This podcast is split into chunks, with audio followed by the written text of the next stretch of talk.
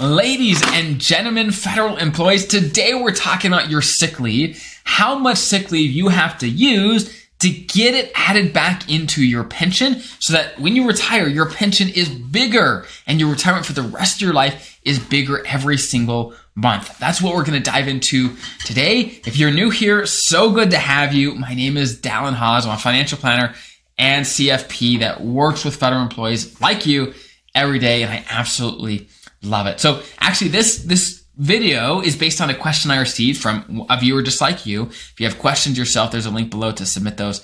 Um, but basically what they asked was, hey, how many hours do I have to use to add time into my pension calculation. So if you don't know, when you retire as a federal employee, your pension, that monthly check you get in retirement, is based on how many years of service you have and your salary, okay, your high three salary, those are some of the key components of your pension.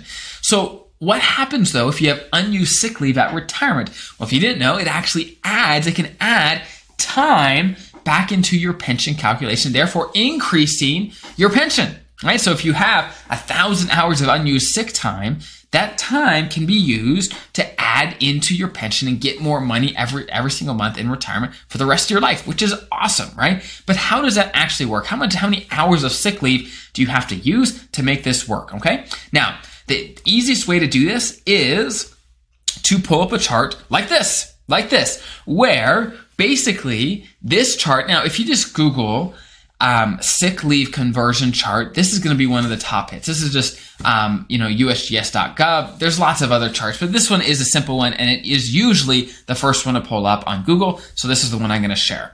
Long story short, what you need to do is just go find on this chart how many hours of sick leave you have or get close, right? If you have, let's say 700, 725 hours right here, basically what you want to do is you find your hours here on the chart. Now, if you're listening on the podcast, um, go check out the video. It's going to be helpful. I'm sharing a chart. Okay. Um, find how many hours you have. Let's say you have 725. Okay. Cl- perfect. Well, 725 equals four months, four months and five days worth of service. So basically you go up to the top of the chart, to, decide to figure out how many months it's worth and then you go all the way to the left of the chart to find how many days it's worth. So 725 would be four months and five days. Let's do another example really quick. Let's say you have 1507. So 1507 hours would be worth eight months, right? And 20 days. Okay. So for your pension calculation purposes, if you had 1500 hours or 1507 hours of unused sick leave at retirement, then it would be as if you had worked eight months longer and 20 days. So eight months and 20 days longer, and that time would be added into your pension calculation. Okay.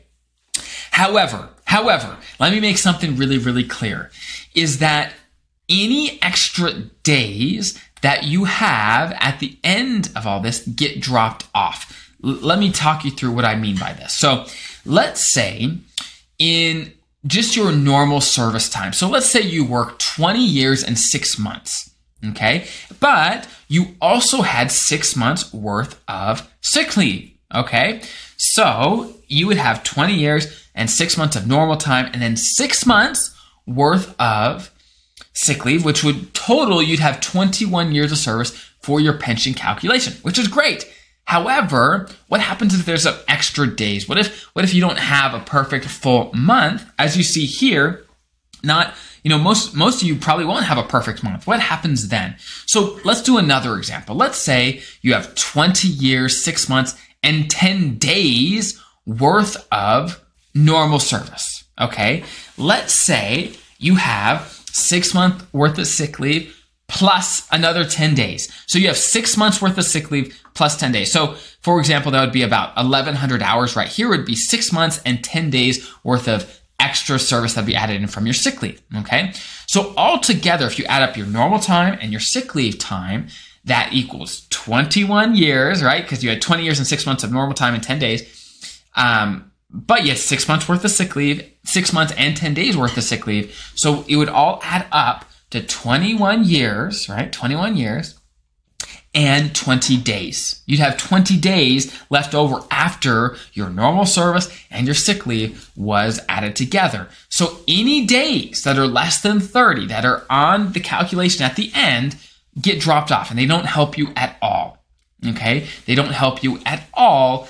Um, so you might as well use them. Okay? So if you do the math and you have any extra days of sick leave that um, would or potentially could add into your pension, but won't because they're going to be left over, they're not going to make a full month at retirement, then um, you may want to use them or, or retire sooner or something so that you get credit for that time. Now, keep in mind when it comes to sick leave and looking at months and days, basically 30 days equals a month when it comes to this. I know not all months actually have 30 days, but when it comes to unused sick leave, they use 30 days. So if you have 29 days left over at the end of the, calculation, those all drop off. But if it, if you have now 30, boom, that adds in and will actually increase your pension. So I hope that's helpful. Again, if you want access to this chart, just Google sick leave conversion chart. It's going to be one of the top hits. This is not my website. This is a government website. Okay.